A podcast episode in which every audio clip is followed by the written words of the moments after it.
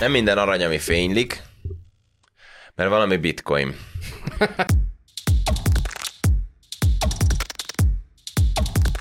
Egyébként az egyik legérdekesebb dolog az, amit ugye pénzügyileg nem feltétlenül teljesen tanult, művelt emberek szoktak nekem visszamondani. Lefordítom. A nem pénzügyi végzettséggel rendelkező emberek és a pénzügyi végzettséggel rendelkező embereknek a fele. Hogy még nagyon sokan mindig azt hiszik, hogy a dollár az aranyfedezetű. Még mind a mai napig. És ez az oka egyrészt annak, hogy azt mondják, hogy de hát ugye a dollárnak van értéke, stb.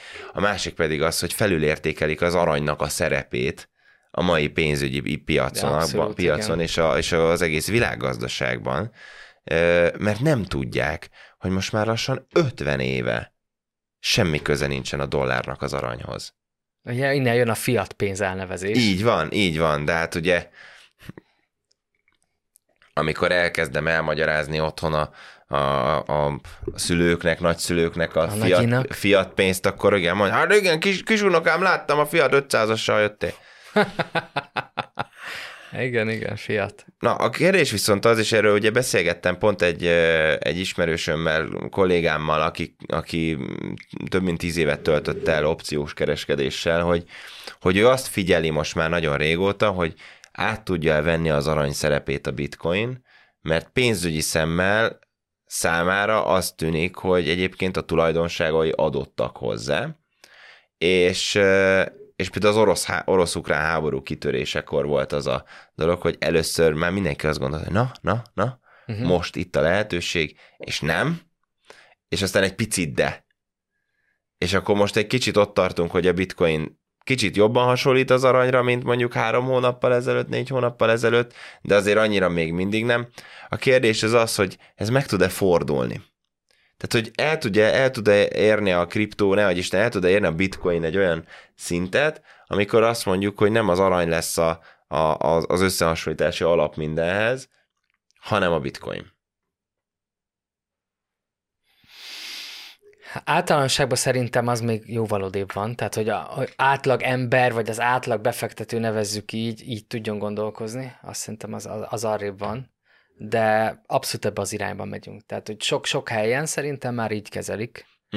Tehát a portfóliókban is, amikor befektetők gondolkoznak, akár privát bankárokon keresztül, akkor már benne van a portfólióban a bitcoin. Csak a kérdés, hogy melyik mappában van benne. Mert amikor én csináltam kutatást mondjuk family office-okról, ugye vagyonos családoknak a saját alapkezelőjükről, akik az alapkezelő kizárólag a saját családi vagyont kezeli, ők ugye általában sokkal szabadabban, szélesebb körben tudnak befektetni különböző pénzügyi eszközökbe, befektetésekbe, mert igazából saját pénzem, az csak valamit akarok, nincsenek kötött szabályok, és ott egy pár évvel ezelőtt még azt láttam, hogy az egzotikus eszközök közé volt sorolva a kriptó, ami nagyon maximum, azt mondom, hogy 1 és 5% közötti allokációt jelent a portfóliójából egy family office-nak. Igen. A kérdés az, hogy ez a pénzeszközökhöz, hogyha feljebb tudja tornászni magát, akkor ez akár 10-szer akkora tőkeállományt is jelenthet, mert gyakorlatilag azt mondjuk, hogy a bitcoin egy likvid eszköz, egy likvid pénzeszköz, akkor igazából tarthatom cashben a pénzemet, annak egy része konkrétan lehet bitcoinban, tehát hogy kezelhetem így is. De mi az a funkciója az aranynak, ami miatt szerinted ez más kategóriába esik, mint mondjuk egy részvény? Hát figyelj, alapvetően ugye mi az aranynak az elsődleges szerepe most a gazdaságban? Store of value. Ugye értéktároló eszköz. És ebből a szempontból akármennyire is nagy a volatilitása a bitcoinnak, azért a historikus adatok alapján azt látjuk, hogy egy igen jó értéktartó eszközként viselkedik a bitcoin. Miért? Azért, mert nem tudsz olyan időszakot mondani az elmúlt 13 évből, mínusz az elmúlt kb. 3-4 hónap, mert most éppen lefele szálló ágban vagyunk, ahol ne tudnád azt mondani, hogy ha legalább 1 éves időtartamban tartom a bitcoint, akkor nem fogok vele jól járni. oké, de ez szerintem így jó, és megállja a helyét, de fókuszáljunk egy kicsit arra, hogy fizikai arany. Mert hogy ma már a befektetőknek a nagy része nem vesz fizikai aranyat, hanem egy származtatott terméket vesz belőle. Ez így van. De ki az, aki fizikai aranyat vesz, és miért vesz fizikai aranyat? Hát ugye attól függ, tehát a Soroksári úton például lehet venni fúrt aranyat. Oké, okay, jó. Attól függ, hogy van megfúrva. Okay. Nagy ízű fúrt arany nyakláncot. Tehát van egy ilyen dolog is benne. Én azt gondolom egyébként, hogy aki konkrétan azt mondja, hogy akkor én aranytömböt akarok venni, és abban akarom tartani a pénzemet, az nekem nagyjából a pénzügyileg ugyanaz a szint, mint amikor valaki a párnacihában tartja a megtakarítását. Nekem is, abszolút, igen. Ugye, de hogy az emberek többsége így gondolkozik. És hogy, tehát, hogy nem tudja, hogy hogyan tud venni aranyat származtatott termékként, mert ahhoz először meg kéne tanulnia, hogy mi az, hogy származtatott termék. Igen. Nem fogjuk most elmondani, hanem írjátok le a kommentben, hogy mi a származtatott termék szerintetek, végig fogjuk nézni, és egy következő videóban fel fogjuk olvasni a válaszokat, és utána pedig a definíciót elmondjuk. Na, ez tök jó. Okay. Ja. Kíváncsi vagyok, hogy egyébként a mi nézőink közül mennyire vágják a származtatott termékek más névükön derivatíváknak a lényegét, hogy az mire szolgál és mire való, hiszen ugye a pénzügyi piacoknak a nagy része az konkrétan derivatíva kereskedésekben zajlik le, nem pedig tehát amikor részvényekről vagy értéktárgyakról beszélünk, nemesfémekről, aranyról, ez mennyire kb. Kevesebb, mint az 5% vagy a tőzsdéknek, meg a pénzpiacoknak, a többi az mind derivatív termék. Így van, igen.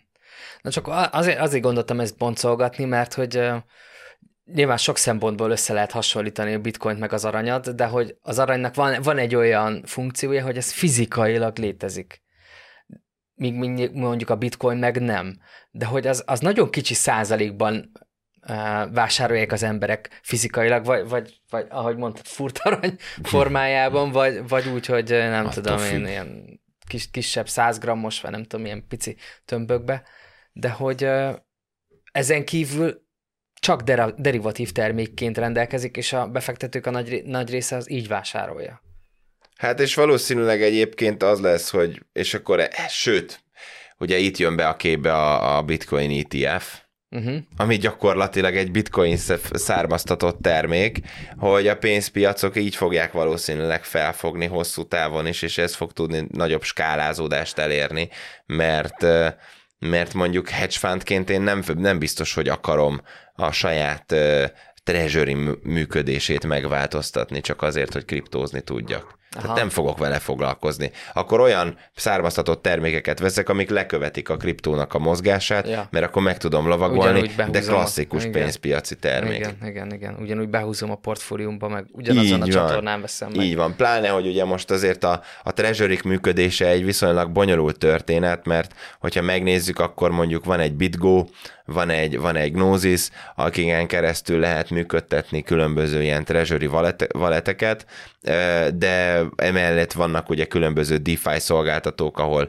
custodial és non-custodial megoldásokon keresztül tudok treasury-t működtetni, de hogy tulajdonképpen olyan ilyen nagyvállalati szintű, ez az úgynevezett enterprise grade treasury management még nem nagyon létezik a kriptóban, mert általában azok a cégek, akik nagy vállalattá nőtték ki magukat, és saját treasury kellett, ők kifejlesztették maguknak a treasury funkciókat, és nyilván nem fogják kiadni a kezükből ezeket. Van, tehát, hogy itt azért van egyfajta protekcionizmus, de hogy én várom azt, hogy megjelenjen mondjuk egy treasury management megoldás a kriptóban, ami úgy el fog tudni terjedni, mint mondjuk, nem tudom, egy ilyen iparági standardé tud válni, mint mondjuk a vállalatirányításban lett az SAP.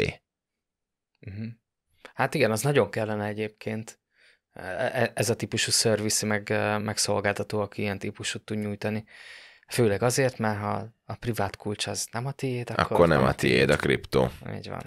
Igen. És akkor így ugye nyilván azért felmerül a kérdés, hogy valószínűleg több különböző szintű szolgáltatást fognak tudni majd ezek adni, és az az érdekes egyébként, hogy ebbe az irányba megy a piac, mert hogyha megnézzük, akkor ott volt a BitGo, akik elindultak egy ilyen irányba, és mi történt? Azonnal felvásárolták őket. Tehát, hogy innentől kezdve azt lehet látni, hogy tényleg szükség van ezekre a megoldásokra. Abszolút.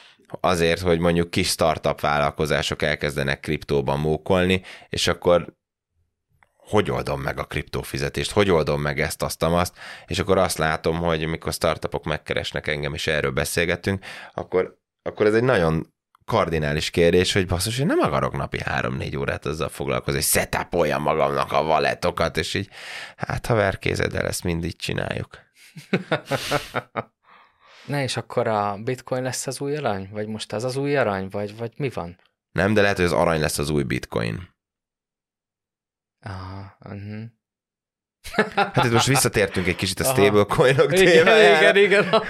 Nem, egyébként nagyon kíváncsi leszek arra, hogy a következő pár hétben, hónapban milyen változások fognak megjönni a kriptóvilág házatáján. Ugye Davos világgazdasági fórum, és ez egy aktuális téma, és hát több ismerősöm is van kint Davosban, ugye tavaly elmaradt, idén most megcsinálták, és hát a kriptó az egy viszonylag aktív dolog. Alaptéma, tehát, már ott. Igen. Teljes mértékben alaptéma, és ami nagyon érdekes, hogy folyamatosan kapom az összekötéseket Davosból, tehát hogy a WhatsAppomon folyamatosan kapom az üzeneteket, hogy hello, szia, itt vagyok Davosban, találkoztam XY-nal, aki nagyon érdekelne a kriptó ilyen és ilyen témában, úgyhogy összekötlek vele, hogy beszéljetek.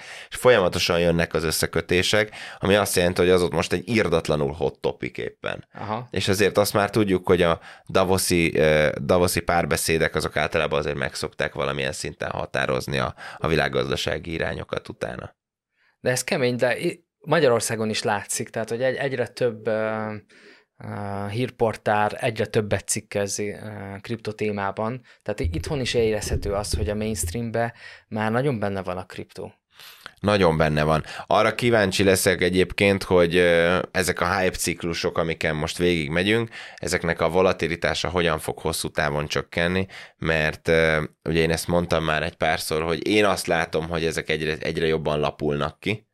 Csak mivel az összegek egyre nagyobbak, ezért úgy tűnik, hogy nagyon nagyot esik, nagyon nagyot ugrik, de mondjuk 2011-ben esett 90% a bitcoin, tehát azért most nem volt ekkora esés, és szerintem folyamatosan, 20-30 év múlvára jutunk el odáig, hogy a kriptónak is már egy ilyen viszonylag normalizált volatilitása lesz. Addig pedig enjoy the ride!